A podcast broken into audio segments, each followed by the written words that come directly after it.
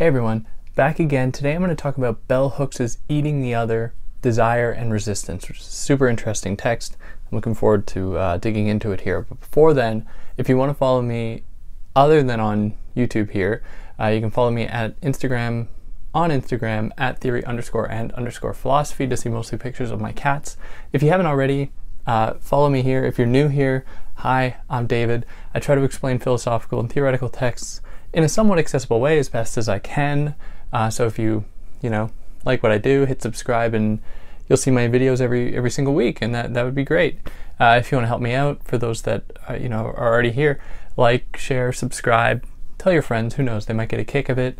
If you're listening to this in podcast form, the video is on YouTube. And if you're listening to this on YouTube or watching it on YouTube, you will you will be able to find it in podcast form where there shouldn't be any ads. And yeah, good. Is that good? It's probably good. Uh, let's jump into this here. So this is a pretty important essay um, that Be- Bell Hooks wrote, and it's it's quite good. And for those that haven't read it, I definitely recommend that you do. Um, but it is tricky, and I hope that maybe I can try and make it a little bit easier. I hope, at least. I'm not going to claim that I can do such a thing so easily, but I'll but I'll try.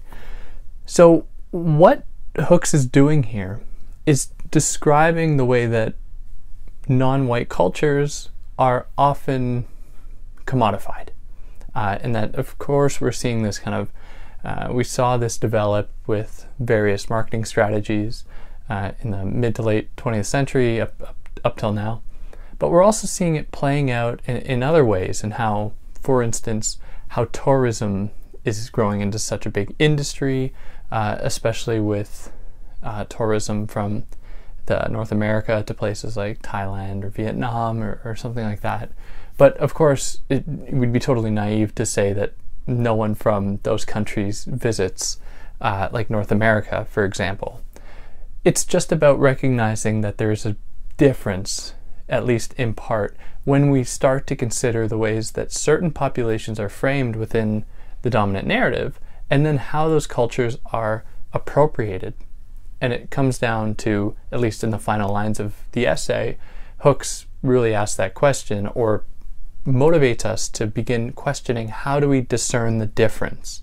Because this isn't just a uh, you know simple act acting upon non-white bodies on the, by white people. That would be way too uh, reductive. Just it just doesn't um, encapsulate the complexities of something like representation, of something like tourism, or um, you know the use of elements from other cultures, be it their food or their dress or their language.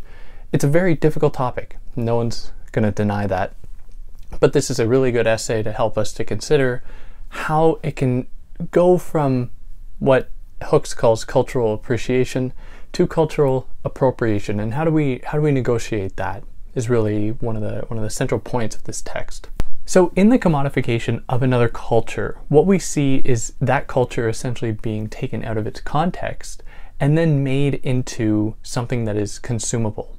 Now this relates this use of the, the term commodity relates of course to Marxism and Marxist thought, where for Marx, the idea is that uh, a commodity becomes a commodity when it is detached from any association with its history, that is, within production, and it just seems like an object that exists on its own, as though it has a kind of magical value or a value that comes as though from nowhere, not from its history within production. And I've done a whole uh, episode on commodity fetishism. If anyone's interested in that, you can go and check that out. But that's kind of setting the stage here. But this uh, kind of fascination with non white culture is different, or it marks a shift in how traditionally, or in the past 50, 60, 70 years, and even further back in the North American context, other cultures were really shunned. And of course, the history of racism in, in the United States is testament to that, in that there wasn't an obsession with otherness, there was just a complete repudiation, a complete foreclosure of otherness, unless it was meant for like labor purposes. be they, you know, um, from the slave trade or from, uh, you know, Chinese laborers who, who did really uh, wonderful things in terms of building the country that, that is now the United States, even though it was done through very harsh means. So this shift marks a kind of cosmopolitanism or a kind of multiculturalism that sees the other not as something to fear, but as something that can be appropriated. So the obsession then that she traces is not with the Barbie doll, like blonde haired woman with a, with a certain like uh, certain physical features that abide by um, a, a, a normalized body type, but instead there's a growing fascination with the other as a sexual object or something that can be used sexually. And she very, it's a very complicated idea that she develops here, in that she sees that as as a transformation from this old form of like racist um, repudiation and um, denial of the other to a new form of racism that sees the other as a play toy almost as a point of fascination and experimentation on the part of like white bro dudes. So she provides an anecdote where she's walking on the sidewalk and there are these three uh, young men in front of her, young young men, university students. She figured because she was, I believe, she was in a university town, and these are young men near the university. So she just put the, connected the dots, who were talking about how they wanted to sleep with as many women of color as possible, and that different women of color had different like rankage, rankage, different points, de- depending on like how rare they were, as though they were like Pokemon or something like that, that could just be used to denote one of these men's like sexual prowess, as though their bodies are markers for uh, their sexual accomplishments. Now, Hooks then really dives into this and she's like the other in this case these these women of color are associated with a kind of exoticism and they're associated with a kind of difference that is other than the kind of self-ordering uh, sameness of the lives of these men where they live uh, you know probably a pretty uh, standard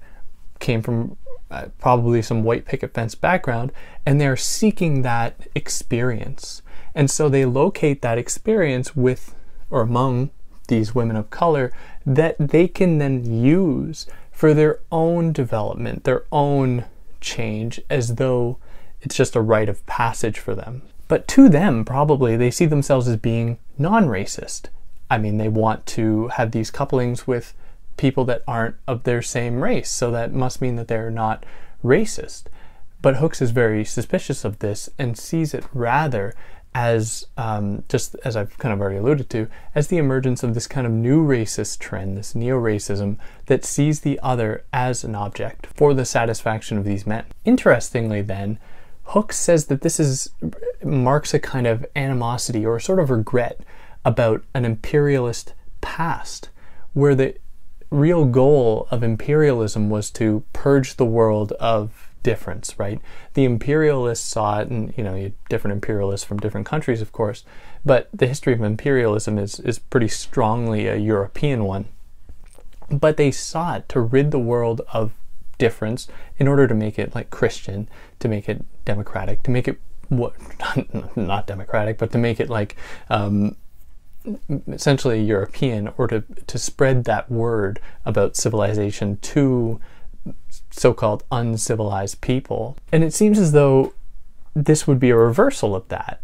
That is, there's a kind of that these men would almost be happy about the fact that that project was not acted out because then they wouldn't have had these uh, women, in this case, to objectify as being different because they would have all been subsumed under the same kind of European category through the acts of or through the process of colonization or the process is a pretty banal way to put it, the horrors of colonization. And so these differences that we see play out here with this fascination with the other seek to kind of reinsert an idea of racial difference that seek to kind of operate and to make it kind of an example of identity politics that is these men who probably would be would be opposed to anything related to identity politics are playing that out in that they are associating these women, uh, these women of color, with a certain exotic identity, not based on their character, but based purely on their race.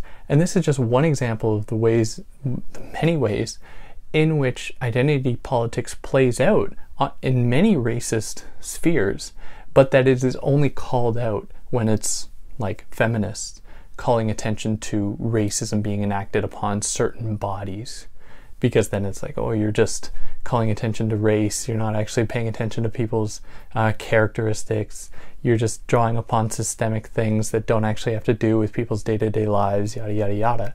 But we're seeing that play out very much in this sphere as well. And so there's a kind of freezing of the other in their difference as being different. And it kind of, in this act of consuming the other, in this way of eating the other, it's almost as though these these white men are trying to become the other like they're trying to get themselves out of their really you know banal existence into new possibility and how many uh, young men do this like rite of passage traveling experience after high school to like find themselves. And they'll go to thailand or they'll go to uh, south america or something to you know experience the world that always just ends up with them returning home for the for the vast majority of these people, where they just treated the other as uh, a stage to go through, not as something to be necessarily respected or or um, to be worked with, but something that is to be consumed for these people's own benefit. Now, in order for this any kind of interaction between white people and non-white people to be acted out, and we can see this happening in many other different spheres, and it would be totally wrong to say that this is like exclusively a white phenomenon. We see this happening in, in like India, for example, where there is this kind of appreciation of lighter skinned people over darker skinned people, or in other Asian countries in which there seems to be, or there is, very much um, uh, a disdain for people who have darker skin tones versus lighter ones, or just a general appreciation of lighter skin tones. And see, we see this playing out over and over and over again. And as just an aside, like many of our cultural um, kind of artifacts or kind of cultural uh, representations place a strong emphasis on whiteness and lightness as being associated with good. And this goes, you know, from religion all the way to Mr. Clean ads we see this constant illustration of whiteness being good and lightness being associated with good and darkness being associated with bad and how certain places of the earth like Africa is the dark continent, that kind of unknown, unclear thing, kind of still um, shrouded in tradition, shrouded in um, archaic ideals that don't actually do much for the people themselves, but is instead just something they're they're just stuck with, which isn't it's absolutely not true at all. But these images constantly reemerge to instill the idea that there is a kind of uh, exceptionalism associated with lighter skinned people. And the common thread that we see, and this is really all across the globe in this appreciation of lighter skinned people, is that the more white you are, the easier it is for you not only to move around in your own setting you feel comfortable with, but across the globe as well. So, this is a kind of, to be quite uh, dramatic about it, it's like a certain kind of imperialism that plays out like over and over and over again, and that is constantly reinforced. And this gets even more reinforced when we consider like language politics and how it is so much easier for English speaking people to move throughout the earth and how it is expected, how English people expect that everyone around them is going to speak English, and how it would be totally absurd if someone who was uh, Vietnamese walked into uh, a, cafe in Nebraska and started to ask for food in Vietnamese. People would be completely confounded. They wouldn't know what to do. Whereas there's so many examples that we see of like um, television shows where people go and eat in like these rural communities in some Asian country, just asking for things in English and just talking in English. There are no shows like that of people from Vietnam coming to America, doing like these things about oh these hamburgers, uh, how great they are. Let us let us eat them and, and speak to everyone in Vietnamese. People would be absolutely offended and would uh, like demand that they speak English or at least have a very good interpreter there. But in any case, I'm rambling. But in this easy capacity to move around, uh, it is possible then for white people to be uh, you know, they're moving around of their own volition. It isn't, they aren't like institutionalized or moved around in that way. It is much easier for white people to assume a kind of cosmopolitan or um, kind of multicultural uh, appreciation. That is, they can welcome these things because nothing really affects them in the way that it might affect someone else. That is, there's a, a, a believed move away from tradition on the part of like Western people or people associated with the West uh, especially white people in these contexts, that give them a certain privilege while other people are still caught in tradition. Now, I'm not saying that that's the case, but this is certainly one image that, or one idea that is uh, kind of reinscribed in our day-to-day in our day-to-day lives. That is in many of the different media we consume, many of the different images that we consume that constantly reinvigorate the idea that white people are like more developed, moving away from tradition, not stuck in the past, whereas other people, especially non-white people, are, are still stuck to their traditions and they just need to develop and, and get out of that as though their race is not holding them back. Within a globalized white centric world, it is very difficult for any culture to just just do what uh, those of European heritage can now come to comfortably do on the world stage. Now, again, this is an extremely difficult uh, situation, and it really should be handled in, in much more microscopic ways. And I'm not saying that Hooks needed to do that. Hooks is giving us a very interesting approach to this problem. But to really get at the heart of it, of course, there's much more nuance that's needed uh, in terms of what whiteness is, the history of whiteness, who is considered white, who is not considered white, white passing people, uh, people of you know people of color, how different people of color are uh, work alongside, cooperate with, are antagonistic with just by uh, various histories with whiteness. It is extremely complicated um, and demands a lot of work, and this work has been done across many different books and many different writers. Uh, but this, so this is just one piece of it. And so to kind of wrap it up or to conclude, Hooks is very skeptical of any kind of reactive effort to reclaim a kind of cultural identity that is being uh, appropriated or consumed by the dominant uh, class or, or, or, race. She gives the example of black nationalism that she says is more a gesture of powerlessness than it is one of critical resistance. And she says the same thing about rap music, and she's very critical of rap music. And in my mind, suspiciously critical of, of black male youth culture in the United States.